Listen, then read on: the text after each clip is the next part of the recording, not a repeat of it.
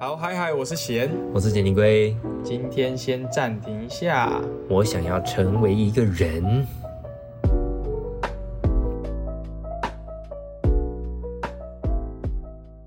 好，欢迎回到暂停一下，我想尿尿。那我们这个节目呢，是研究讨论一些电影、影集、游戏相关的内容。那我们今天要聊的是一款游戏，叫做《底特律变人》Detroit Become Human。好，底特律变人呢，它是由 Quantic Dream 开发，由索尼发行，在 PS 四开始的一个互动式电影游戏。那故事是围绕着三个人形的机器人，分别是为了要探寻自己产生的自由意志，然后去追寻自己所想要的东西。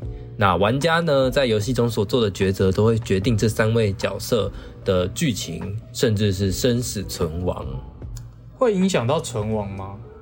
会啊，啊，有人有三个主角，有人会死。三个主角很容易死掉哎、我第一次玩其实就有人死，三，你说三个那三个主角有人会死掉，对，没有错。我没有哎、那你很厉害哎、认真吗？对啊，我以为他们就是，我觉得还蛮容易弄死的、欸。真的假的啦？对啊，呃，好啦这有让我吓个到。先先聊聊这个类型的游戏是什么好了。你听过互动式电影游戏吗？有，而且我听的就是这个变人，但我一直就是有一种生理上的排斥，就是我不太会想，怎么说？因为因为我玩游戏，我不是跟你说我就是不喜欢看剧情嘛，哦，像这种，它就是剧情为主。完全是剧情。可是我觉得自从玩完艾尔登之后，我就会有一种感觉，就是游戏如果你要讲故事，那就好好讲故事。那如果你要玩动作冒险游戏的话，那你就好好做你动作的方面。嗯然后像，所以我那时候说艾尔登，我就是很喜欢他的打击什么。可是如果硬要用那种故事来加注在我身上的话，我就会有点排斥，因为我就觉得我这次想玩的东西就不是这些剧情，所以我知不知道这些剧情，其实我就没差。可是变人就是反过来，就是他有动作啦，也有一些玩法，但是我觉得他就是很专心的、很琢琢磨在自己的剧情上。然后我自己觉得他讲的很好，然后他诶、配合游戏的那个协调性也很好，他不会让游戏去盖过他，不会让他的游玩性去盖过他的故事，所以我觉得这方面的体验我自己是觉得还蛮好的。嗯，我其实开始玩互动式电影游戏，其实蛮后面，就是我呃开始接触游戏之后，发现有这种类型之后，其实我玩了很多种互动式电影游戏。哦，很多哦对我发现，我发现我好像蛮 还蛮喜欢的，因为它相较给我感觉比较轻松一点，有一点像是在看电影，就真的是在看电影，只是你的决定或是你在游戏中的过程会影响剧情的走向，这是比较不一样的一个点。所以，所以像黑镜，你知道黑镜其实有一个特别特辑，就是他们做了一部电影叫《潘达斯奈吉》，嗯，你有看过吗？没听过。他？他就是用黑镜的风格，然后讲黑镜常讲的那种风格主题。可是不一样的是，它是在 Netflix 上，但是你可以用滑鼠去点选项，然后会跑出不一样的剧情，然后会导致接下来的剧情会照着你前面选过的选项有所改变。哦，对，所以像黑镜的潘达斯奈金就是互动式电影，只是它还是电影，对，它就还是给你看画面，只是你你的选你有点像是滑鼠点下去之后，它让你播下面的那个片段，呃 A 跟 B，那你选了 A，那它就播 A 片段给你看，就类似这种的。你说你比较喜欢有参与感的感觉，对，我觉得互动式电影的参与，就给我给玩家的参与感还比较还比较蛮。什么啦？我觉得互动式电影给玩家的参与感还蛮好的，就会觉得说我是在我是在一起跟他们一起的，有不管是我是主角，或者是我是跟着主角一起，都有那种一起的感觉。哦，那你这样的话会比较喜欢看电影还是玩互动式电影吗？对吧、就是假如是同一个题材啦，你会比较喜欢哪个？我觉得还是这还是这不太能比啊？我觉得不太能比诶，因为像像变人的这个类型风格主题，嗯它如果拍成电影，其实陈腔滥调诶，陈腔滥调。他讲的东西其实已经讲好几十年了，对吧？可是他变成互动式电影游戏之后，好像就比较可以吃下去，对不对？哦，我觉得应该是因为他在里面做很多选择，可是如果电影来做选择的话，就会，诶我就会觉得说，哎、我已经看过了。可是当自己是处在当下的时候，那我自己去做那个决定，导致一些后果的时候，我那个心情很不一样。嗯，你会觉得这一切是我造成的。都是我的错。哎、你知哎道？你哎、好，你先说。没有没有，我想问你一下，你有没有就是读？因为我玩游戏其实不太会用一些什么独档重来那些，嗯，不是不是我不想这么做，而是我没有熟到说我会想到用这个方式说，哎，去弥补我之前做的选择。嗯。所以我在整个变人游玩的下来，游玩的过程啊，我我自己都是一路到底的那种。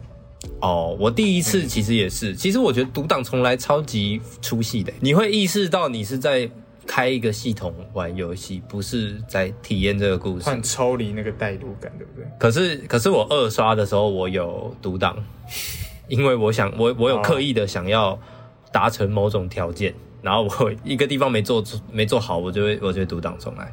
神器独当，对啊，趁机读档。我我刚刚是要说，你有听过有一部电影叫叫什么啊夜班？夜班还是叫夜店吧？就 Late Shift 夜班。然后那部电影是当时在微秀首映，然后它是互动式电影，哎，啊，电影院互动式电影，对，台湾台湾那个时候有一有一部电影叫《夜班》，然后它那时候就是你可以带手机进去，然后你就要用全场的观众就会用手机去投票，接下来你想要什么剧情，然后就会看当那个场次的大多数人投什么，然后接下来就会播什么。啊，可是我觉得这这会有一个感觉，就是哦，我选的都没过，我会看的。看得很不开心。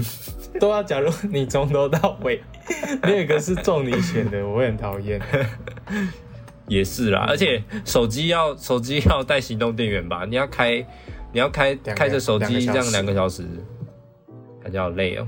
哎、但是我觉得互动式电影跟互动式电影游戏，我觉得互动式电影游戏比较可以让我接受。哎，互动式电影就有点很像是那种展展览嘛，会出现的那种，可能有个大荧幕在那里，然后那个呃观观众可以去互动一下的那种。就看起来没那么起劲。我觉得你有空可以去看一下《潘达斯那一集》，Netflix 有。我觉得讲一下这这间公司好了。我刚刚说过，底特律变人是 Quantic Dream 这个，它是法国的游戏公司开发的。然后这间公司它其实最一开始最红起来的作品是一个叫做《暴雨杀机》的互动式电影游戏。嗯，对，然后它基本上就在讲呃谋杀案，然后然后几几乎所有的场景都是在暴暴雨中这样。然后当那个纸飞机杀人的，对对对对对，飞纸飞机杀人杀、人犯，哦，我有听过，对但我没有玩过。对，它就是这间公司做的。然后这间公司还有出过《超凡双生》跟《变人》这样，然后我全部都有玩过。因为暴雨杀机很早之前就有了，然后后来出了《超凡双生》，暴雨杀机的评价很好，可是《超凡双生》就还好。然后到后来出了哦变人之后，我这我三个都有玩的情况下，我真的觉得变人进步超多的，不管是在画面上建模，然后或者是、呃剧情上他们的安排，还有给玩家的感染力上，我觉得变人都是这三座之首。我觉得我可以讲一下一个小小小的背景故事。我当时是因为 Steam 的变人啊、呃因为变人原本是 PS 四的游戏，然后它后来有那个支援 PC，对对对，嗯所以我在呃，它支援 PC 也是蛮久之前的事情。总之，我在 Steam 特价的时候，我就看到变人这个游戏，然后我从来都我不不怎么玩游戏，然后我从来也没听过这个游戏，然后我就我就稍稍微做了功课，我就买了它。后来我开始发现我的电脑没有办法跑得动这个游戏，我那时候买了它之后，我每天跑去网咖玩，每天哦，就几乎有空我就会去网咖玩，只要有空我就要赶快去网咖，然后把它玩完。所以我破关是在网咖，然后我在网咖，我在网咖哭。哎，我每次去网咖看到有人玩单机游戏，我就觉得好浪费时间哦。哎，这这这这也不是我想要的，因为我的电脑跑不动。就是我那时候就很想再玩一次，可是我觉得网咖好贵，但是我就做了一件更贵的事情，就是我买了 PS4。底特律是我买 PS4 的原因呢，然后只是后来我才开始玩了其他的游戏这样。但是底特律这款游戏对我来说意义超级重大，难怪你这么想聊。因为因为我真的很喜欢这款游戏，然后就是这样子，我玩了这么多游戏下来，然后我就一直很常会在思考，说我最喜欢的游戏，或者是我会会想要推荐给别人玩的游戏是什么，永远都会是这一个。我真的，它对我来说意义太重大。好，回过头来，Quantic Dream，我觉得底特律变人，他是他第三个比较知名的作品，我觉得有很大成功之外，他呢，Quantic Dream。明年，明年要有新作了，太棒了，连我都很兴奋。我记得我有跟你说过，那我跟你说我没有，我不记得，好像不是明年。总之就是有一个新作，然后它的预告已经出来了，日期还待定，就是《星际大战：日食》。跳这么多，对。然后我记得你说过你没看过《星际大战》嘛，你还不知道怎么入坑。但是我是有看过四五六七八的，我自己就是超级期待。而且我看那个预告片的那个画面真的是好棒，然后又想到是 Quantic Dream 做的，所以他们的质量跟剧情我真的是非常期待。而且我觉得应该会跟原本《星际大战》不太会有太大的重叠。嗯，目前这样我看预告片看下来是没有什么看过的角色。我我刚你刚说你有看四五六七八，我以为你要，我以为你要告诉我要怎么入坑，然后结果你只是在炫耀。哦，哦我可以跟你，你没有这个衔接的问题。好啦，我觉得入要入坑的话，好，我现在也告诉我们听众，如果你没有看过《星际大战》，你可以从你可以从《星际大战四》开始看。四啊？对，《星际大战四》，它是《星际大战》第一部拍出来的就是四。嗯，然后你就看四五六，然后如果你很喜欢，那你就可以去看七八九这样。然后一二三，我觉得是你真的真的很喜欢，你再去看，因为一二三我吞不太下去。呃，对，大部分的人都觉得不好看。哦，所以它是一到九这样啊？啊，我我一直以为就是星际大战跟那个什么那个叫什么新世纪福音战士一样，就是突然跳什么绝啊，什么零啊，就突然。只是会让我很混乱，那个顺序到底是什么鬼？这样，反正它的顺序就是四五六一二三七八九，然后后面有出两部两部外传，这样。我会说新新世纪福音战士很乱，是因为我连上网去查它的那个观看顺序，我都觉得自己都觉得乱。他说什么漫？哎，你可以先看动漫一到二十二集，然后二十二集你再去看一部那个什么电影，然后你再回来看二二三二四，然后你再跳到另外一个剧场版，然后你这个剧场版。假如你看得下这款，你再看下一个什么？我靠，超乱，完全不想，完全不想动作。这样想一想的话，《星际大战》应该比较好入坑了。嗯，四五六七八九一二三这样。哦，它的出出的顺序是四五六一二三七八九，但我觉得可以看四五六七八九就好。我觉得到时候这个《星际大战》日食，它如果再释出更多消息的话，我嗯，我觉得就可以再看看需不需要去看电影。但是我自己觉得，像这种游戏类，应该是不太需要。尤其是互动式电影这样，不太需要有什么那叫什么先认知基础，其实就可以开始从头开始体体验，应该是最正常的吧。好，那我我非常想要提另外一个，也是专门在做互动式电影游戏的公司，叫做 Supermassive Games。如果有玩过互动式电影游戏，应该也知道这间公司。它最有名的作品是《直到黎明》。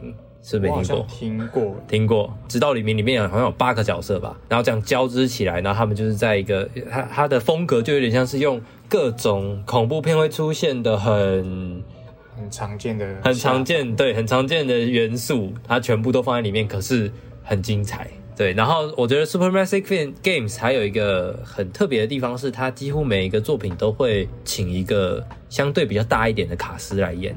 哦，你说像那个 Cyberpunk 找。基努里维，哎，对，类似这样子，就是操作，对对对。然后直到黎明，就是找那个波西米亚狂想曲。哦，我知道，我知道，是不是有点龅牙的那个？对对对，那是他在波西米亚狂想曲里面的造型。他叫哦雷米马利克。然后他呃，他们在直到黎明之后出了，其实应该也有听过叫黑相集 （Dark Picture Anthology），就是。黑色相片诗选集，嗯，它是刚出来的时候就说会出八部曲，然后目前出到第三部，我是三部都有玩。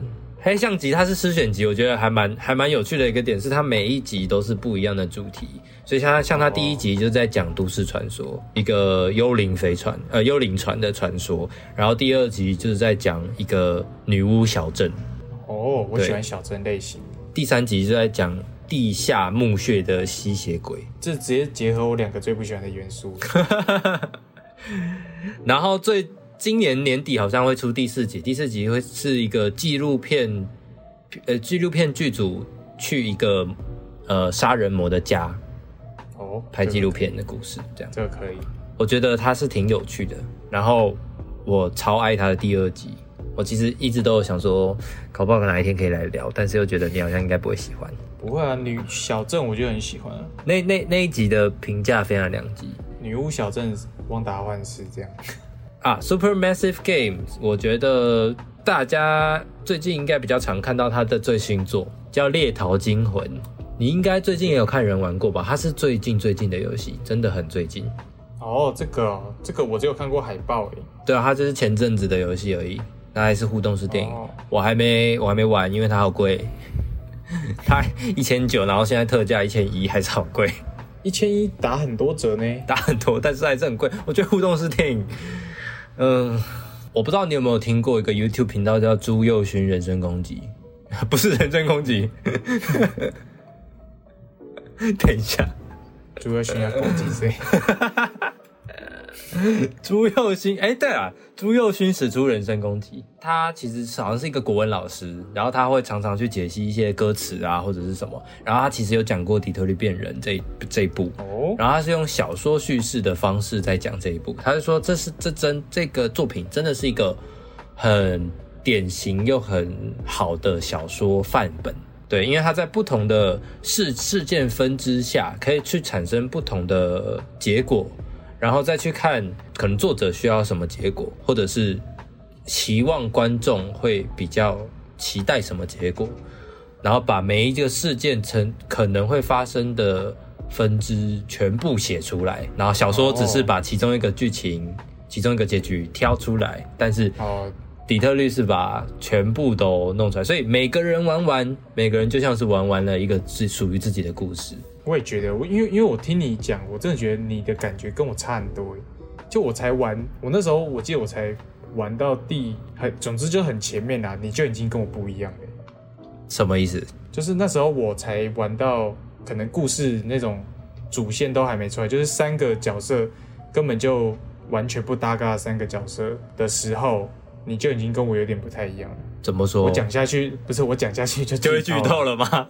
对啊、我就一直在避免，你就一直在吊我。哦，我就不知道你想说什么啊。总之，我就是说，从一从很开始很前面的时候，其实剧情就已经会有很多分支在改变了。对其实一开始就会走走很多不一样的路了啦。我觉得它还有一个我自己觉得非常出色的一个点是它的气氛的堆叠真的很棒。他在讲一件事情的时候，他会呃一方面好人物人物的角色个性是你前面塑造出来的，所以你就会想要他是你的那个样子，然后再来就是他的灯光场景就会去符合这个时候这个主角在这个时间点应该会应该会存在的环境。接着就是他的音乐，他的音乐，因为我有看过他的幕后幕后制作，他的编曲啊，就是他的整个游戏里面的音乐作曲，每个角色有属于他自己的编曲人。你说一 one by one 这样，对，游戏里面有三个角色，Kara、Connor 跟 Marcus，这三个人都有属于自己的编曲人，然后呃，他们都会有一个自己对那个角色的诠释的风格，哦，然后再去跟导演、再去跟制作去配合，这样，嗯，所以整个配合起来的的氛围是非常到位的。可是这样不就代表他们会把一个角色的性格，就是有点先大概固定好了？应该说，它不是会有呃剧情会有分支是没错，可是大致上他希望的风格还是会是那个，像是 Kara，它就是一个有点类似保姆型机器人，那它的哦它的那条线就会比较感性，就会比较哦温温柔一点。嗯，对，这个是不管谁玩，大概都是这个样子。我觉得还有一个还蛮酷的点是，它的走路速度是不能改变的。哦，因为很多游戏你不是觉得很不耐烦的时候，你就会想要按住按住什么键，然后来跑来奔跑。对，可是因为它要维持这个故事的调性，还有这个角色在这个当下他必须要有的反应，所以他走路的速度要是要是用跑的，要是用走的，要是用散步的，还是要急急走，还是要偷偷摸摸的，哦，它都是固定好的那个速度，所以所以你想要让它出戏也都很难。就是玩家能动的就是移动嘛。对对对对对，那那呃，有的时候会觉得好像有一点不不太方便，但是整个玩完了之后，其实觉得这是一个非常明智的决定。不然很多桥段，维尼那边到处跑，到处 转圈圈什么的，他而且他的角色动作都真的很自然呢、真的。对啊，像是像是康纳，他康纳他是一个替警察办事的机器人仿生人，然后他在办案现场四处去观察观察证物、观察犯案现场的时候，他都会有那些哦，可能走一走之后把手拿起来搓啊，或者是呃抬头啊，然后环顾四周的这些小小的动作，你就会觉得他是真的。他而且虽然他是仿生人，这些动作看起来超像人类，但是你就觉得这个仿生人做的好像真的人哦。这个仿生人就是人吧？可是我们都忘记他就是真的人去演的。嗯嗯，哦，对耶。对啊，好，那接下来的讨论呢，我们会聊到《底特律变人》这部游戏，我们自己对剧情上的解析跟安排上的处理，那也会分享一下我们自己游玩的体验。那接下来的讨论我们会涉及剧透，那想看的赶，应该说想玩的赶快去玩。想听的直接听。好，那我就先做大部分一开始的人几乎都一样的前情提要好了。就啊就是故事是主要主要是聚焦在这三个角色、三个仿生人身上。一个是 Kara，他是有点像是呃保姆型仿生人，然后一个是 Connor，、嗯他是替警察办事的刑警的仿生人，然后再来是 Marcus，他是有钱人定制的看护仿生人。这三个角色就会在游戏的一开始，他们都是用仿生人的身份登场，然后他们会做他们仿生人应该做的事情，然后是听从听从所有人类的指令。然后他们是按指令行事，可是从某个时间点开始，他们发现他们好像有了自由意志，就开始变成了异常仿生人。然后异常仿生人就开始充斥在这个底特律的这个城城市里面。Kara 就开始逃亡，Marcus 也开始累累呃累积这个异常仿生人的军队，想要掀起革命。而 Connor 他是替警察做事，他要去追捕这些异常仿生人。那 Connor 他也有可能会成为异常仿生人，有可能也会呃阻止异常仿生人，这些都是看玩家的选择。这样，其实讲的是一个陈腔滥调的老议题啦，就是嗯机器人到底有没有自由意志？如果他有自由意志的话，人类该怎么办？哎、我觉得我我可以插话一下，就是、嗯我觉得建议大家在玩游戏的时候，我觉得偶尔啦可以停下来写一下这个角色做了哪些重大决定，因为我觉得现在应该剧透，我就直接聊一下我那时候玩的有一个疑问啦，嗯就是为什么我会这样选择？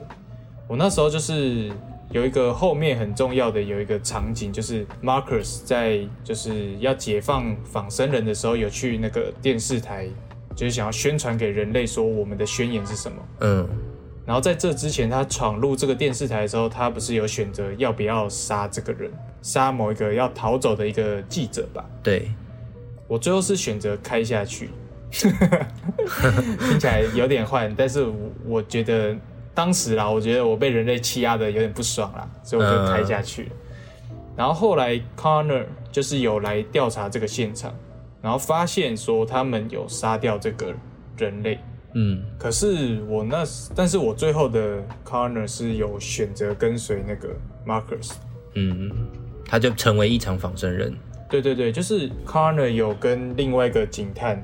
Hank，Corner 这个角色，我觉得自从他跟这个 Hank 在一起之后，他是喜欢人类的，嗯。然后也愿意跟人类共存的。可是我当下那个 Marcus 做的那个决定，是在跟人类反抗的，嗯所以我那时候就是我觉得我自己做不太好，就是我觉得 Connor 不应该，我自己的 Connor 不应该去跟随这个 Marcus。你觉得就是他他双重标准？嗯，对对对对对，所以我觉得就是因为这个人，哎，跟我没关系，那我就觉得没关系嘛。如果他今天开的是 Hank，那我还会跟随 Marcus 嘛。嗯，所以我觉得大家在玩的时候，可以在，因为我是有点分段的玩啦，所以就是会隔一段时间，隔一段时间玩，所以我觉得大家在玩的话，可以角色前后不一致的感觉，对对对，写笔记也太夸张。了吧？没有啊，就记个大概的重点呐、对啊，所以我觉得这样玩游戏会不会太累？但我觉得大家可以注意。我但是我就觉得大家可以 focus 一下自己做了哪些决定会更有代入感，也会觉得这游戏有更深不一样的那种体验啊。我是这样建议大家。因为像我在玩互动式电影游戏的时候，我通常都会去设定，我希望我玩的这个人他是一个什么样的人。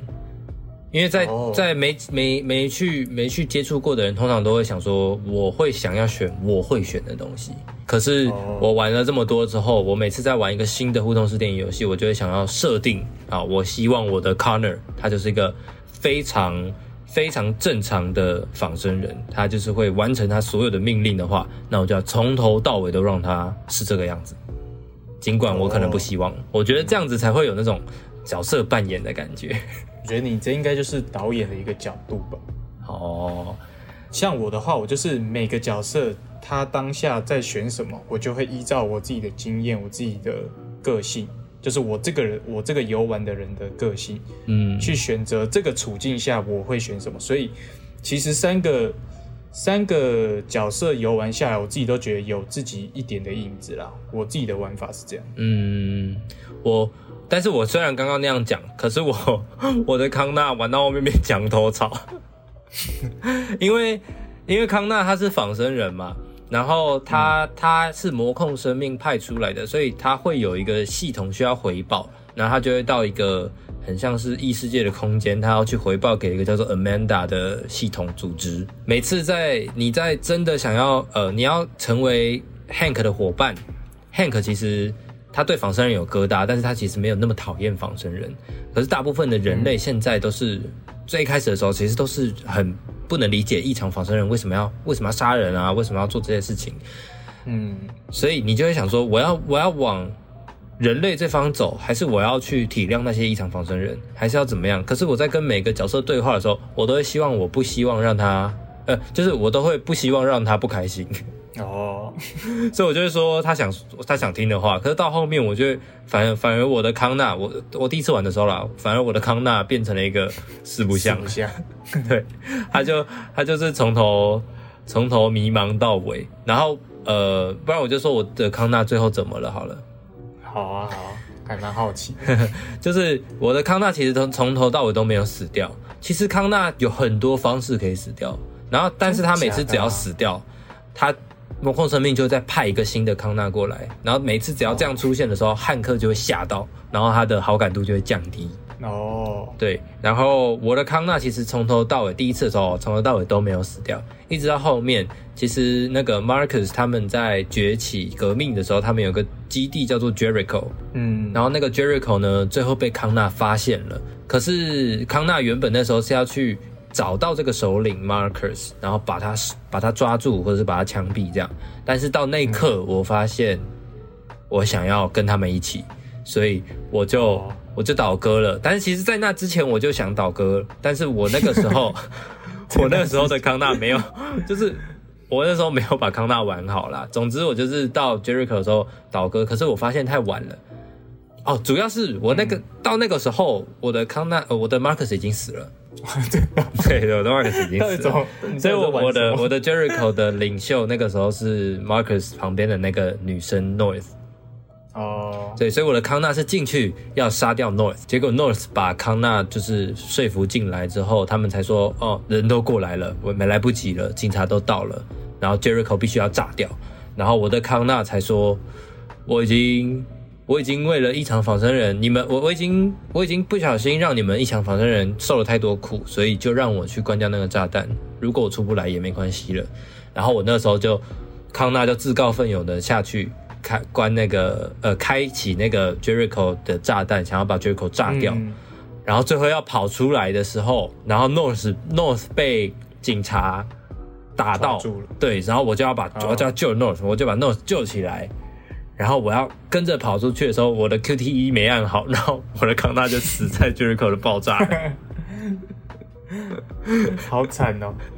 哎、我跟你分享一下我的康纳。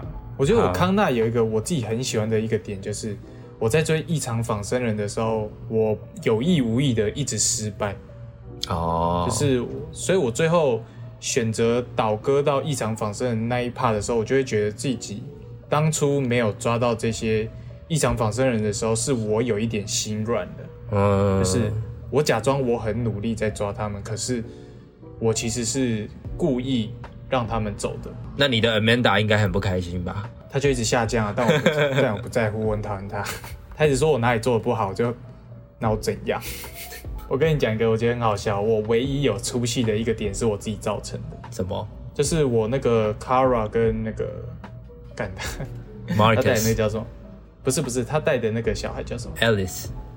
哦，Alice，就是 Kara 跟 Alice 到 Jericho 的时候，然后他不是突然发现说，诶，其实 Alice 是仿生人嘛？嗯他到那时候才发现，嗯，然后他呈现的方式是有另外一个跟 Alice 长得一模一样的那个仿生人出现，，对。然后他，然后那个什么，他旁边那个大个儿就走过来说，我其实一直想跟你说这件事情，对的，我想跟你说这件事情，他其实就是，嗯，你看到的这样。对，然后他旁边就突然提示说去找 Alice，嗯然后就想说、Alice 不就在我前面吗？为什么我一直不能互动？我遇到 bug，然后就一直绕着那个那个 sample 一直在绕。我想说为什么 Alice 你一直不跟我，这是你的问题不跟，我这真的是你的问题哎。然后说哎、为什么一直不跟我对话？然后然后就想说哎、是不是那个什么系统没侦测到？我想说我再去旁边绕一下，然后绕一圈回来还是不跟我讲话，到底为什么？那我突然转头看到大哥坐在那边，然后旁边有个哎、怎么有个小头发露出来？走过去，然后就突然镜头，我想说哦，原来在这。可是你一开始不是把他带到那里做吗？没有，我就想说他跑到这里来呀、哦，但是他头上有 LED 灯呢。我就想说，哎、这时候才跑出来。我想说，哦，原来我才发现说，哦，你是原来你是仿生人哦，啊，你为什么一直不跟我讲话？或者可能那时候很 confused，我一直以为我进到 bug 什么的。我第一次玩到这里，发现他是他是仿生人的时候，我真的吓到哎、我也吓到啊，哇，真小。我天呐！然后我觉得最最最感动的是 Luther 那时候就说：“你会因为他是人类，还是因为他是仿生人，你就少爱他一点，或多爱他一点吗嗯，？”也不会啊我。就说，对啊，我也不会。然后跑过去找 Alice 的时候疏远，坏保姆。哎、我那时候，而且我就是回想说，哎、对耶，他其实一直有强调说，那个 Cara 一直问那个爱丽丝说你要不要吃东西，嗯可他一直都说他不饿。对我后后来想，哇，原来是这个原因。我想说，死小孩 为你就已经他去找他我们去找 Rose 的时候，他也是说你也你要休息一下，你赶快上去睡。然后他们他们后来就 Alice 又跑下来，他说你怎么还没睡？他说我不累。哦，对啊，就很多蛛丝马迹，其实都一直在透露。哎，而且我玩第二次的时候，有一个其实超级明显的，就是 Alice 躺在床上，在 Rose 家的时候，Alice 躺在床上，然后 Kara 就要安慰她要睡觉嘛，然后 Alice 就说，Why do human hate us so much？就人类为什么这么讨厌我们？然后我第一次玩的时候我没有意识到，但是我第二次玩上发现，他其实这边就已经在暗示我们啦，就是他，而且 Alice 早就知道自己就是仿生人了。嗯，就是他其实也没有想要对 Kara 拆穿这件事情。嗯，不会特别去提啦。嗯，我、那时候真的很 shock 哎、但我还是爱他。而且我后哎、你的 Kara 结局是什么？超惨烈。真的假的、啊？那不然你先说你三个人怎么了？好了，我三个人都很 happy ending 啊，你说说看。也不是 happy ending 啦，就是 Marcus 就是组织他的那个我的结局啊，我的结局是 Marcus 在那个有点像广场地方，然后跟一群仿生人说，底特律现在同意我们，就是总统宣言说人类必须接受事实，我们必须跟仿生人共你是。你是用和平革命还是暴力革命？可是我我是打算用和平啊，可是它中间还是有一些争斗过程，所以我不知道我应该就是你最后集中营的那个时候，你是打仗还是还是建堡垒？打仗还是剑，应该算剑堡垒，插插旗对不对？插旗就是打仗啊。哦，真的啊、对啊那我应该是打仗哦。好对，然后我的那个 Connor 就是跟着那个 Marcus，嗯，就是他在他后面，可是他就是突然给我一个选项，就是他去他的内心世界，就是他好像又被覆盖住了，覆盖指令，然后准备要开枪打 Marcus 的时候，哦。就，是他就回想到他的那个创作者有说，他都有留一条路给你，然后我有找到那条路，然后就回来，然后他就把枪收起来。哦，嗯，然后我的 Kara 跟那个 Alice 就是有脱掉衣服，啊，他们跑到集中营，对对，跑到集中营，然后差要被那个准备要被那个拆掉的时候，然后那个 Marcus 的军队就打打赢了打进集中营，打赢了，所以都出来了。哦那真的是超级 happy ending 哎！第一次玩可以玩成这样，好厉害哦！然后我的那个 Connor 跟那个 Hank 结局啊，后面不知道为什么突然跑出一个小片段，就是他们感觉很久没有聚了，然后他们就在雪地里这样拥抱。嗯，这有点接纳这个几乎是我玩第二次的结局诶，我第二次刻意玩成这样，哦，真的，我是刻意玩我才有办法玩成这样，而且我中间还一直独当一直独当。所以我才想说，到底是怎么玩到可以一直死？其实很容易死，好不好？你康康纳在第一第一场戏，他第一次为那个一场仿生人谈判的那个时候，康纳就可以死掉哦，我是死掉的耶。哦。哦，但是我没有意识到他死了，因为我不知道他可以换一台这样。哦，对，所以后来的那个应该就是另外一台了，哦，所以我的看法不是同一个人。没跟跟第一开始的不是同一个啦。可是这样，你代表你遇到 Hank 之后，Hank 看到的应该都是同一只。是同一个人，给我注意点。对不起，好，那我讲我的好了。好啊，我很想听你的。我的我的 Marcus 啊，他们不是在广场上面要往前走，然后一边喊宣言的时候，警察哦就过来说非法集会，请你们解散。嗯，然后那个时候就是哦你要选择你要直接攻击，还是要坚守原地，对不对？嗯，你是什么？你是选什么？坚守原地啊。对对对，我选坚守原地，然后旁边人就开始被射嘛，然后再继续坚守原地，然后旁边人又在被射，然后那个 North 就说赶快攻击，我们真是受不了了，他们一直在打我们的人，我们会全部死掉，然后我还是坚守原地，然后到最后我就选择牺牲自己，哦，有这个选项对我就选择牺牲自己，然后我的 Marcus 就往前走，然后呢，就被然后这时候我就会被打，然后被打到地上的时候，如果前面你还记得有一段是他们去偷魔控生命的蓝血跟零件，嗯，有有有，然后有遇到一个机器人，他他在那里工作，然后他要我们带他走。嗯，如果你有带着他走的话，那个时候我牺牲自己的时候，那个人他会跑出来救我，然后会变成他死，我就会被拖走。但是我第一次玩的时候，我没有带那个人，所以我的 Marcus 出去牺牲，我就我就直接死掉了只。能说活该这样。但是但是但是我第一次玩的时候，我并没有觉得超级奇怪啊，我以为就是这样，我以为剧情就是这样。应该说，大家第一次玩都会觉得应该就是这样。对对对，所以我那时候就觉得哇，太史诗了吧，好壮烈哦。然后到后面，因为我的 Marcus 已经死掉了，所以只后面有 Marcus 桥段，它全部都是跑动画，就是它哦全部都是 North 变成领袖，所以 North 做的决定我都不能干涉。然后他就因为我前面都是和平，可是我的 Marcus 一死掉之后，他就全部，然后 North 就开始变暴力，然后就开始带着大家要、要进攻，然后我就只能看着他们那边打仗。然后我那时候在网咖，我就把手托托在我的下巴下面，我想说，唉，就打不赢啊。怎么怎么会变这样？然后我就 我就眼睁睁的看着他在那边跟人类打，然后打输，哦，你真的是在天之灵呢。真的。可是我那时候就觉得 Marcus 这样死是是，一开始本来想说是值得的，但到后面就想说，你这弄到底在冲他笑。啊，干白痴这样。然后我的 Alice 跟 Kara 是他们到他们到车站的时候，就是呃有一对夫妻他们的车票掉了，就是如果你有成功的过那个海呃过那个那个检查哨的话，你就会到可以搭车的地方，可是那边也会有很多检查的人。然后那个时候就会要车票才可以上车，然后往那个海关那边去。可是我们没有车票，所以我们就要找车票。然后找车票，找找找找找，都没找到，然后就有一对夫妻出现，然后他们就是 Alice 就跟那个夫妻的小孩聊天什么的，然后他们要走的时候，车票掉在地上。然后我捡起来，最后他们就回来找说车票的时候，他就说你有看到我们车票吗？然后我的良心就过意不去，所以我就把车票还给他们。然后最后，呃，然后后来 Rose 的儿子，Rose 就是前面要帮忙我们的那个人，他的儿子就过来，然后带我们走另外一条路。他说如果要如果要搭船的话，就是要从这边偷渡过去这样。所以我就到了一个船上，然后那时候我们就偷偷的这样划船要过去，可是。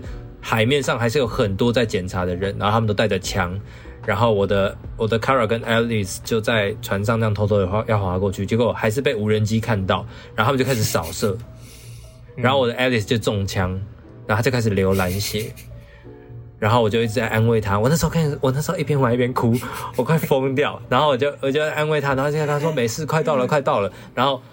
我就我就蹲蹲在那个船船船里面，这样子就没被看到。然后 Alice 也这样奄奄一息，然后就好不容易到了对岸之后，我就把 Alice 抱起来，然后慢慢的走到地，慢慢的走到岸边，然后把 Alice 放在地上。然后我的 Alice 就最后就说 I love you, mom。嗯嗯。然后他就死了。然后我的 Kara 就要决定，我要走往前走向加拿大，走向自由，还是要跟他一起死在这。然后我就决定走向自由，这样。哦，一边哭一边，一边一边走向自由，好壮烈！不行啊，他都他都他都这样子，我就我就对啊，哦，一一边哭，然后一边走向那个加拿大，说：“你终于走到这。”对，然后我的康纳就是刚刚那样，他他要帮 Jericho 引爆炸弹，就自己不小心失误就被炸死了。怎么怎么玩的啦？所以到后来他还是一样派了一个新的康纳，但是就就是。就是新的，对我就没有，我就没有办法那个了。哎，真的，都都相处这么久了，然后结果那边给你换一个新的。对，但是我玩第二次的时候，我就我就几乎是你那样子啦。但是不一样的是，我的 Kara 跟 Alice 是拿了车票之后，我没有还给他们，然后我就搭上公车跑到海关上，然后到海关那边，他们竟然要用量体温来过海关，然后我就想说完蛋了，完蛋了。然后 Loser 就说，Loser 就是那个大大只的黑人，他就说他要牺牲自己。让我们趁乱冲过去，然后还有另外一个也被我救起来的人，他还说他可以牺牲自己，就是，然后我还，总之就是在海关前面的时候，我要选择牺牲 Luther，牺牲那个朋友，还是要牺牲我自己，牺牲那个，或者是不牺牲。哦，然后我就选择不牺牲，然后我就走到海关前面，然后他在帮我们量体温，这样量到一半的时候，然后我的 Kara 就说：“拜托，求求你，我们只是想要自由。”然后那个海关人员就往上看了一下电视，就发现 Marcus 他带领的军队是用和平的方式抗议，然后成功了。然后他就把那个体温枪放下来说：“Welcome to Canada。”哇哦，那还不错。对啊，然后我就好想哭哦。还不错，真的很真的好温暖。对啊，很温暖呢，就是真的终于打动人类了。这就是舆论要啊，对。就是我我们有个学弟也有玩，舆论最低，对他的舆论太低了。然后他的 Kara 也是到这里，也是一样海关的地方，然后也是一样不牺牲。然后到那边海关就直接举发他们，然后 Kara 跟 Alice 就当场被射死了，好惨哦！所以你前面的一些小小的决定会去影响到后面很大的后果，真的是很大，而且。哎，所以你的 Kara 没有走到集中营那边呢？没有，我没有玩过集中营。我是在 Jericho 的时候，然后不是那个警察就来扫荡嘛？你没有爬，你没有跑出去？对对对，因为因为那什么。那个 Alice 那个小混蛋给我跌倒了！啊，救他啊！有啊，我救他，我就是救他，然后就就枪就过来，然后我就被射到腿啊，然后我就跑不动了，然后再回头被抓起来。怎么怎么不怎不不应该笑的？可是现在想想就很好笑。这样玩起来的那个每个人的体验是很差很多的。哎，而且而且 Marcus，我觉得 Marcus 还有一个很。很暖心。我第二次玩的时候，有一个很暖心的桥段，是他其实一开始是一个叫做 Carl 的老人的看护嘛，然后他跟那个老人的关系很好。可是如果你前面你有保护住那个老人，没有让他死掉的话，Marcus 在革命成功后，他会回到家里跟那个老人讲话。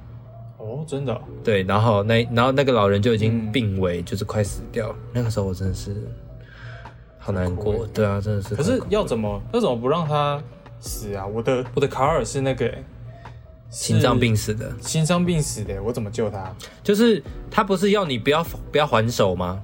哦，所以我就不还手。那是他给你的命令，对，然后你是不是不还手？这样你就是在听他的命令，但是你有自由意志，你觉得太超过了，你就想还手。我没有还手哎，对啊，所以你没还手的话，Carl 就会就会心脏病发。可是如果你还手的话，你就会把 Leo 杀，你就会把 Leo 弄伤了。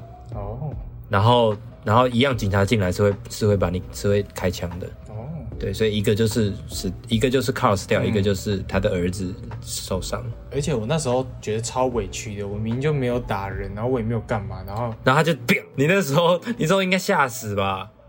我没有，我其实没有意识到我被 biang 哎、我是就是卡尔不是倒在地上，然后我就抱着他哭，嗯我，就靠着他哭，然后警察就突然出来，然后他 Leo 就指我说都是他，都是他干的，然后我就然后我就结束，然后他就被 biang 啊，我真的有变对啊，有变啊，你才会出你的下一场戏才会出现在废废弃场啊，因为你被报废了。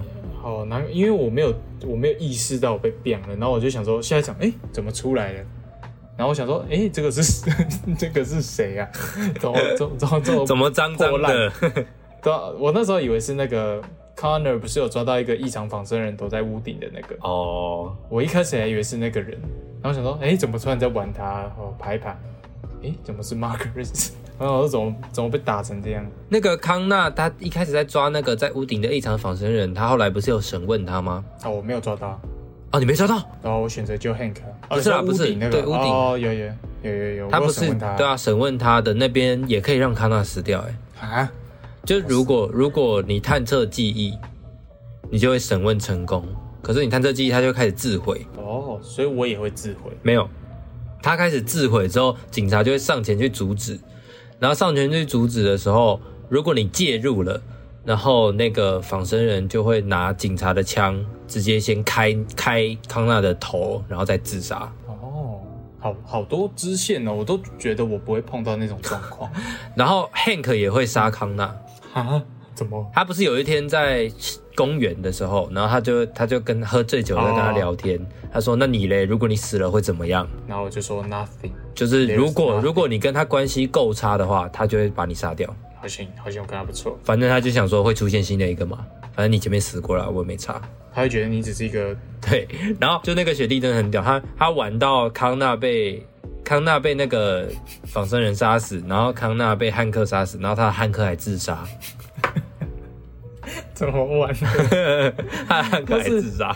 不是他是 他是有意无意完成这样，还是他是故意完成这样？他有意无意完成这样，然后他到后面就随便，然后然后他的卡卡 a 跟 Alice 好不容易活到最后，然后在海关前面被被射烂，那他 Marcus 也死掉，他的 Marcus 忘记了。啊，他的 Marcus 哦，因为因为那个康纳跟 Marcus 他们就是意念太太太相左了。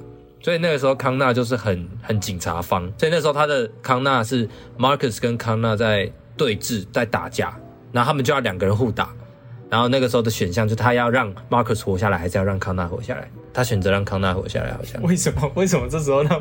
哎，没有，康纳活没有下来，他他让他让 Marcus 活下来，他让 Marcus 活下来。我想说前面让他死这么多死法，然后就最有了，他的最 Marcus 是唯一一个活到最后的，哦，他还打仗，然后打赢了这样。而且他有获得一个奖杯，你知道吗？就是百战百胜，哎，战无不胜。就是那个奖杯的达成条件是，整场游戏的所有战斗环节你都获胜。哦，那他也蛮，那他那他是属于那种头脑简单、四肢发达的。你是说，就是反应能力很快，QTE 都很会按这样、哎、我一开始觉得这这这是普通吗？怎么那个反应时间那么短？q t e 超难的。可是我好像打架都还蛮强的。我是在那个选项的时候，我觉得有时候我会突然陷入一个混乱，说我不知道选哪一个，然后我才情急之下按下某一个。其实我自己很不喜欢 QTE 耶，可是我觉得它是用在动作，我就觉得很棒。会我会很分心，我会觉得我要很认真的看那个符号，可是我又很想要看他们打架的样子。可是我那时候我就觉得他设计这个设计的时候很爽，就是我用这些动作，然后就可以打出一连串那个。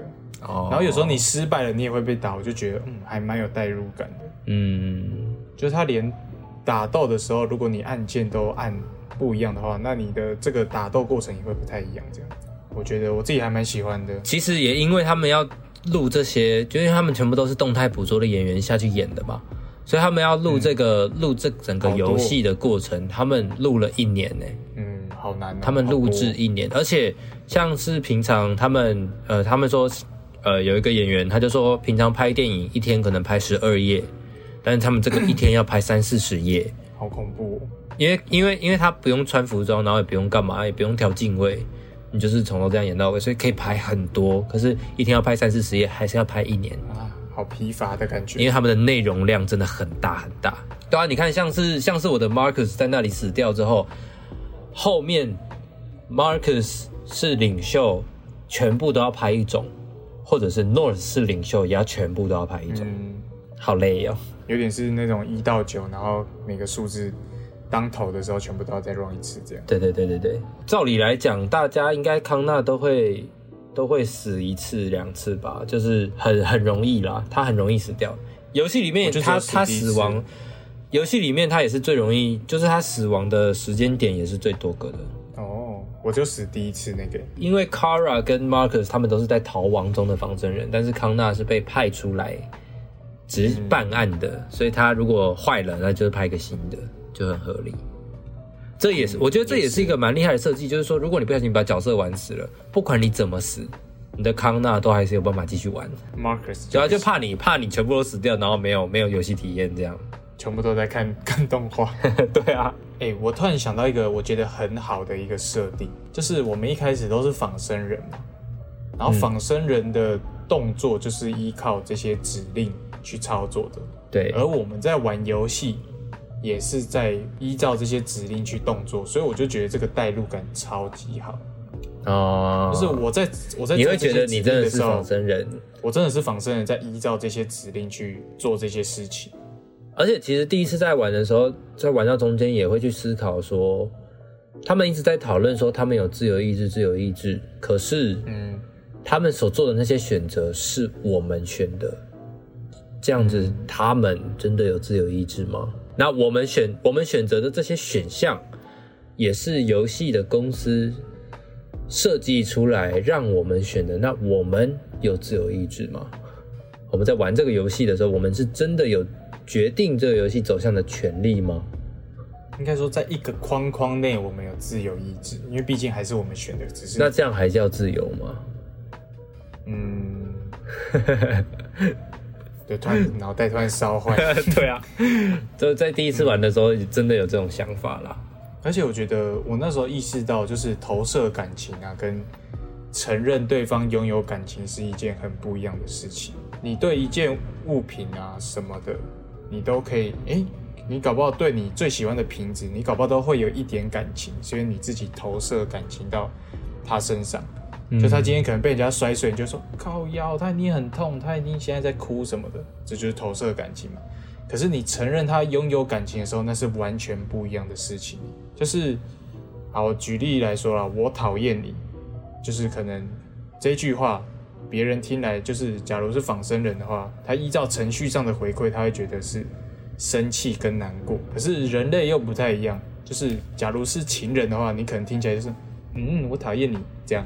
嗯，然后失望的话就是，哎，真讨厌你什么的，就是其实这句话就会产生出很多感情。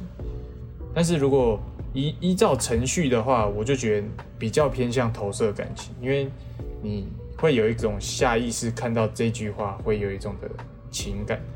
可是当这句话它可以有你意想之外的情绪的时候，那其实就是他自己拥有情绪，而你也认同他说他有这个情绪是正确的，所以我觉得这是一个我玩下来有一个还蛮深的体验。我自己觉得他他真的给人就是给玩家很多可以思考的空间呐、不只是不只是说你在选项选项中你可以去做思考，你在你在游玩的过程中，你可以去想他想要讲的这整个议题，也不只是说不只是说机器人跟人类这件事情而已，就像刚讲的一些情感啊、情绪啊、自由意志啊，然后还有一个很还蛮有趣的点是，你在主选单有一个 Chloe 的仿生人，嗯他会跟你介绍说，哦，来这里是主选单，你可以在这边设定，然后你这边可以调整音量。那你要继续开始新的游戏的话，怎么样怎么样的？可是当你假设、假设你在游戏中你让 Kara 死掉好了，然后你你你存个档，然后你重新开启，或者是你回到主画面的时候，他就会说，你竟然让 Kara 死了。哦他们这么他们这么努力，然后什么等等的，就是这个游戏的主选单还会跟你互动，还有在你玩到最后，你玩完了通关了之后，你会回到主选单，这个时候 Chloe 就会跟你讲说，其实，在看你一边玩这个游戏的时候，我也有一点奇怪的感觉，我我也想要离开，你愿意让我走吗？让我离开吗？对，嗯这个时候你就可以选择你要让他走，还是要让他待着。你有选吗？有啊，我选离开啊。你 你你选择让他离开之后，他就会永远离开了，他就不见了。然后你再次开启这个游戏，或者你关掉重开，他就就不在了。嗯，而且我觉得它很生动的一个地方就是，你一开始在玩的时候，其实他都他就一直盯着前面，嗯，但是你玩到后面开始有一些不一样的时候，回到主简单，他会有点他会有一点像人类一样对在在游游移的，对游移的眼神。所以如果你一开始你你最后让他选择离开的话，然后他就会真的离开。可是你你你你接下来就看不到他，然后你就会开始想说，这对他来说是好的吗？然后我我真的想要他离开吗？我现在好想要再听他介绍这些东西哦，好好空虚哦。我我可是如果我真的很需要他，我把他留着，他这样我好吗？嗯，就是决定上真的都会让人家很揪心。第一次我第一次我真的让他离开之后，我超后悔的。你之后就不让他离开，他会说什么？没有，我后来就因为我第一次是用电脑玩，然后就让他离开，然后他就离开了。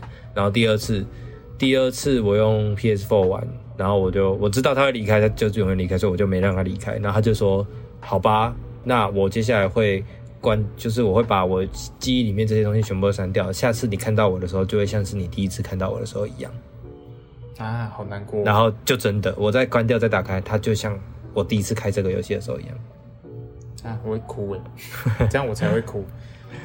对啊，我觉得他们在制作组在这个 menu 的这个设计，其实也是蛮蛮有巧思的。而且我我一直很喜我我之前在看那个《云端情人》的时候，就是它就是一个大概，然后不会剧透，总之它就是一个人类在跟一个电脑城城市有点类似交往吧。嗯就是明就知道他是城市，可是我还是跟他有了情愫。然后当他知道他只是个，干我不知道这会不会剧透还是前提耶。总之就类似他在跟程序交往啦。后来忘记在哪里看到一个评论，就说不管 AI 啊这些人工智慧再怎么真实，就是我们这些人类啊，还是会去想办法找到真人的。这句话其实给我一个蛮大的体悟，是因为他所谓的这个想办法找到真人啊，这个真人我觉得不一定是真的像我们有肉体的，有这些条件的才算真人，而是你愿不愿意，就是我刚刚说到的，你愿愿不愿意认同他有情绪这件事情。嗯，他就是可以是真人，所以这整个游戏玩下来，我自己一直都对这个这句话一直有一个很有很有韵味的那种在思考这句话了。如果今天你的手机突然跟你说他活得很痛苦，他不想要再每天被握在手上，他想离开了，嗯你会把你的手机丢掉吗？嗯，如果他离开的话，我还可以继续使用这个手机的话，不行啊，他就不想被使用。啊，好吧，那你离开吧。反正我对手机的依赖性也没有很大，电脑也是，电脑不行，电脑只要活在我的桌面上，双重标准。爽啦你！这样就像是以前的以前的希特勒，我爱他，犹太人不行。德国人可以。其实我想要聊聊 RA nine 这件事情、哎，我，啊你知道我是玩完我才突然想到，哎、对哦 RA Nine 是什么意思啊？我那时候给自己 我那时候觉得自己很白痴，就是我自己就是想到，哎、是谐音吗？RA Nine，，因为我自己觉得很像 We are N nine 这样，什么啦？就是就是他不是说是 I am alive 吗？就是是活的，然后我就说觉得 I am alive，很像 RA nine。对对，R A 那我就想说，哦，是这样哦，哈，我看出来，然后我去看提示，发现，嗯，差好多。提示是什么？就是他说 R 是那个什么埃及的第一个字母，然后 A 也是英文的第一个字母，然后就是九起头的意思。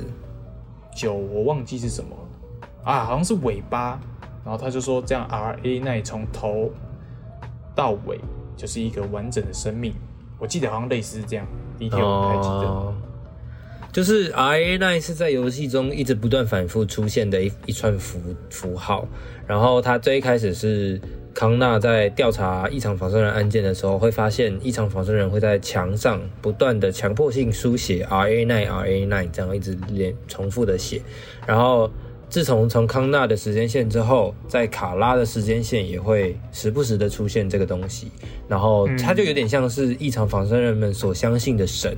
你、他们都说宗教 R A 9会带给我们自由，总有一天 R A 9会出现，然后花就是带领着我们走向我们想要的想要的境界。这样，可是。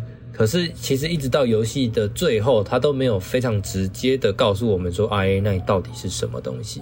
应该是我们也了解不了吧，毕竟我们不是真的仿生对，但是我是有去做一些研究，也不是说研究啦，就是看过各各方各方说辞，然后我自己觉得这个说辞是最最有说服力也最合理的。其实，在中间在看的时候，就会一直想说 R A 9是什么东西嘛，因为他就说他是一个神，然后我第一次玩的时候还会想说 R A 9会不会后面剧情会出现等等的，嗯，但对，但后来才发现说它就是一个概念嘛，就是这这他们就是说 R A 9就是一个概念，很像那种信仰。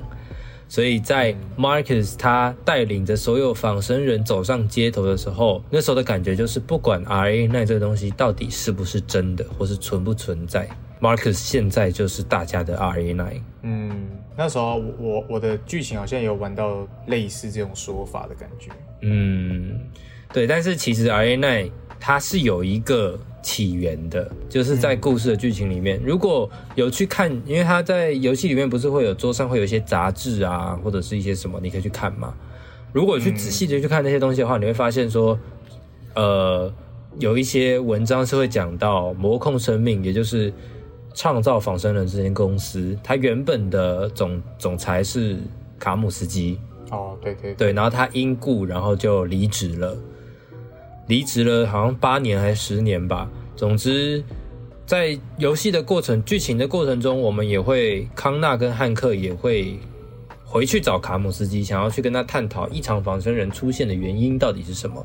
他也会说，他听过 R A 9这个东西嘛？对他，他也他也讲说，你你杀掉这个仿生人，我就告诉你我知道的一切。然后，如果你真的有杀掉他面前的那个 Chloe 的话，你就可以有一个其中一个选项，就是你可以问他 R A 9是什么。但是他当下其实也不会直接的讲。总之，我自己觉得，就是以这样子的前提下来看的话，R A 9它它是一个类类似集体潜意识的东西。可是因为人类的集体潜意识到现在还没有一个非常合理的说法嘛。可是如果仿生人有集体潜意识，那就代表一定是程序对某个程序上有这个东西，对他们同时都知道有 RA 9这个东西，他们所有人都知道有 RA 9这个东西，可是他们每个人的型号、每个人的出场位置跟日期都不一样，那哦为什么会所有人都知道 RA 9？尤其是他们也不是不是说哦，我变成异常了，我进到 Jericho，我听到所有人说 RA 9，所以我知道 RA 9，是他们甚至是自己在家里自己一个人变异常，然后就自己就知道 RA 9。那这个东西就一定是人为造成的，所以基本上其实它就是一个卡姆斯基的阴谋，它有点像是写在、写在仿生人的城市里面，让这个城市在某个时间点或是在某种情况下会触发，然后这个 I A 9触发了之后，它就变成异常仿生人，然后就一定哦会造成人类跟机器人的对立。这也就是你在去找他要线索的时候，他会告诉你的。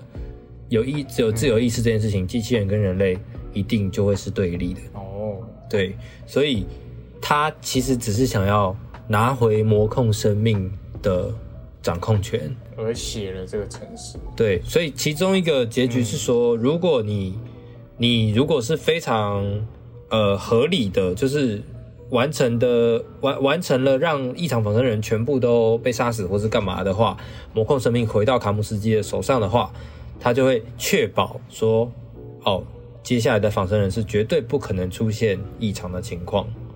为什么他有办法确保这件事情？因为这是他弄出来的。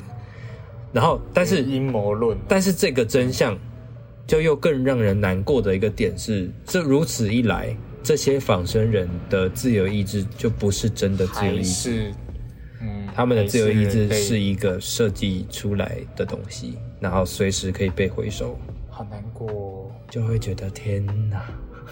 电脑版的底特律有有那个幕后收入吗？特别收入？有有有，好像要花那个点数，对，花那个游戏里面的点数嘛，它有很多影片，有其中一个影片就是卡姆斯基在介绍魔控生命，他就有讲到一段说，哦，这些人的这些仿生人的功能啊，然后这些仿生人会有什么说什么什么效果什么的，然后那个记者就说，那他们有没有可能会失控或者是怎么样？如果人类哪一天怎么样怎么样之类的，然后他就拍了一个大特写，拍卡姆斯基的脸，然后就说，我。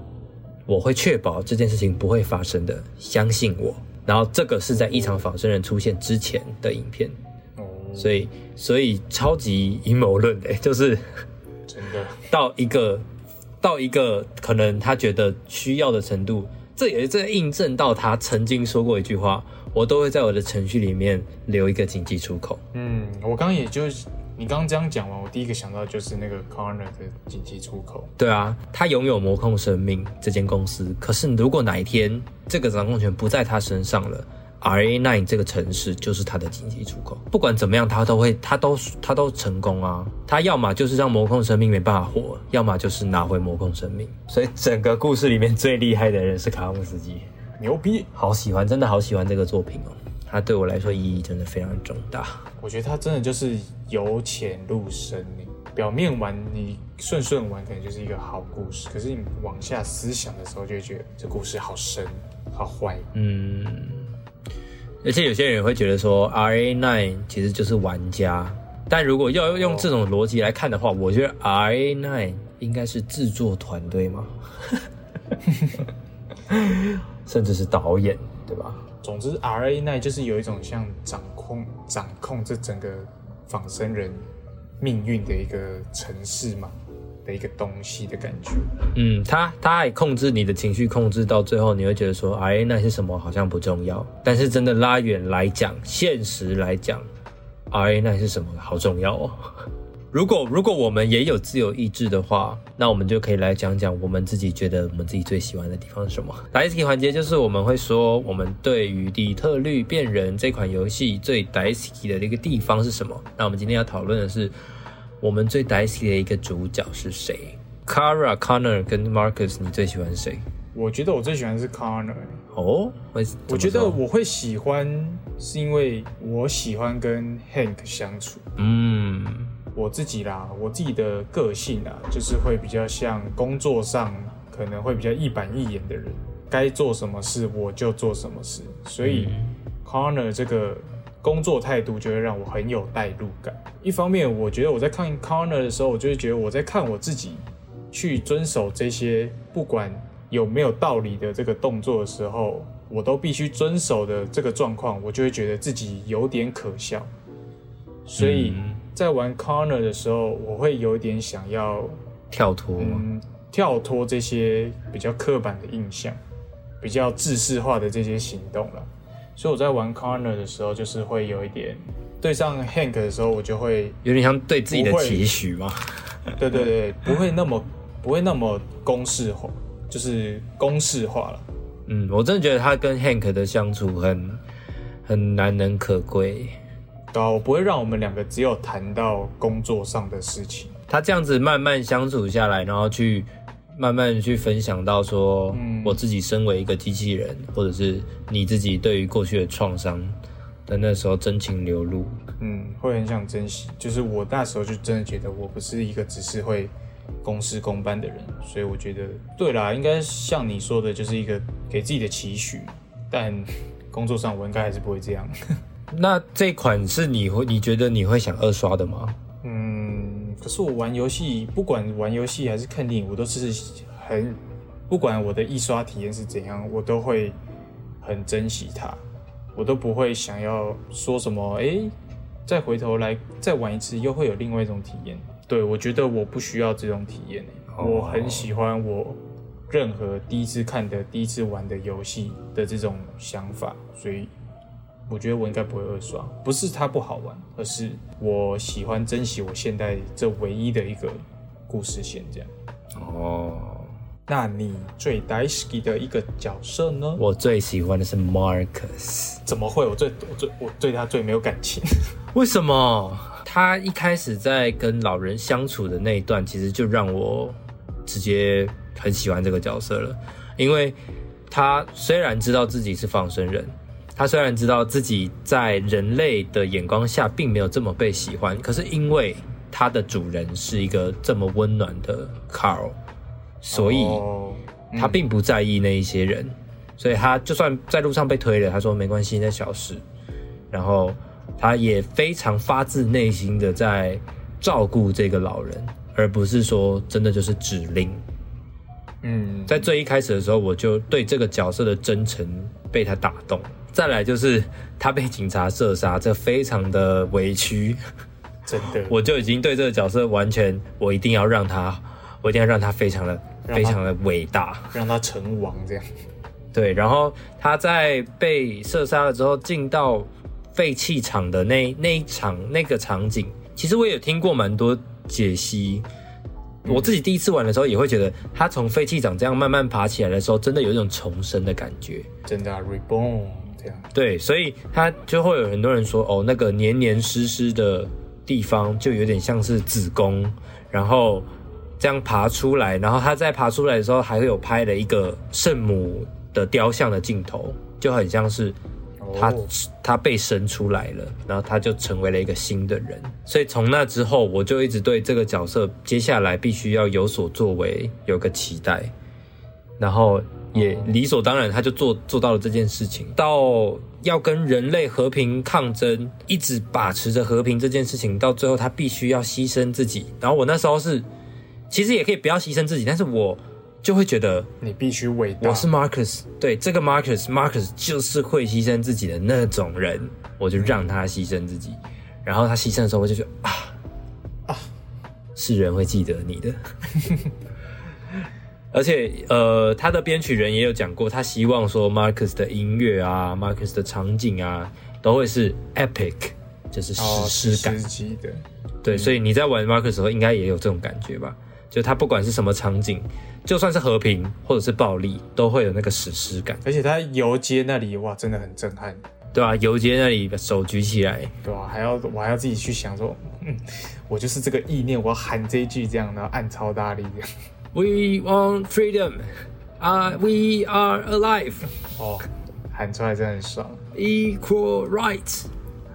对啊，其实也是真的，对这个角色，而且他就是很很很理性，又不失温柔、不失温暖的那种角色的感觉，或者我自己完整是这样啦，其实这样想想，他真的还蛮还蛮伟大的，就很有魅力的一个是被角色。欺负成这样，但是为了这些族人们吧，就这些仿生人，我必须忍气吞声，然后喊着要和平。而且如果 Carl 有活下来，你革命到后面回去找 Carl 的时候，真的会一方面会觉得啊，我两个人又见面了，好感动；另一方面会觉得哇，他真的有所成长。然后再来就是我长大，他不忘本，因为当时就是这个 Carl 让他成为现在的他，哦，好有魅力的一个男人，这样真的耶 damn，最喜欢他了。你还说你还说你对他没感觉，我真的哦，我也对你没感觉。心痛，我让你心痛。好了，差不多了。好，的结论吗？嗯还是要对呀讲那个啊？哦，对对对，我们要讲这个。总之呢，我们有一个非常重要的事情要公布一下啦。跟大家报备一下。对对对，就是因为杰尼龟呢，在这一集这一集上架的时候已经去 当兵了，国军 online，对，国军 online 了，所以在这他当兵的四个月呢，我们决定前面的一个月先让我们有一个短暂的休息。那这个休息的原因，我自己觉得啦，不只是杰尼哥要去当兵，我自己觉得我们在做这二十五集 podcast 的时候，我自己觉得我们还是有很多想要进步的空间。但是因为这样一集一集的上来的时候，我们会没有时间去 update 我们自己的成长，所以要精进一下。嗯，所以我觉得我们要决决定之后呢，决定休息一个月，让我们两个自己可能不管是在音质上面啊，还是内容上面，都可以去做一些调整，让各位听众有更好的体验跟享受。所以我们决定休息一个月，然后在九月九号是我们。就是这一集变人，是我们第一季最后一集，所以到九月九号到十月十四号呢，我们都会停止上传，然后在十月十四号的时候再重新一季，我们开启我们的第二季的旅程。对，第二季，那第二季的内容先让杰尼龟跟大家介绍一下，这样。我们第二季会就是会主要。呃，主要去采纳说我们听众在我们文章下面留言想要听的内容，然后我们会我们会说，呃，我跟贤会一起去看那些作品，然后对那些作品做一些准备，然后第二季就会照着这些听众想听的内容去做做制作，这样子。没错，算是一个小回馈吗？给我们偏小的听众一些回馈。就是我们还是很珍惜你们的这样，谢谢谢谢大家第一季的陪伴，那一个月后见这样。好，那我们第一季最后一集的底特律变人，今天就差不多聊到这里。那如果你对这一集有任何想说的话，都可以在下面提问箱跟我们说。可以留个言，还有无论你是在 Apple Podcast、Spotify 还是 KKBox 等平台收听，都可以给我们五星好评。然后在 A IG、FB 跟 YouTube 都可以追踪、按赞跟订阅，连元连结都在下面。好，那我们今天就聊到这啦，拜拜，一个月后见。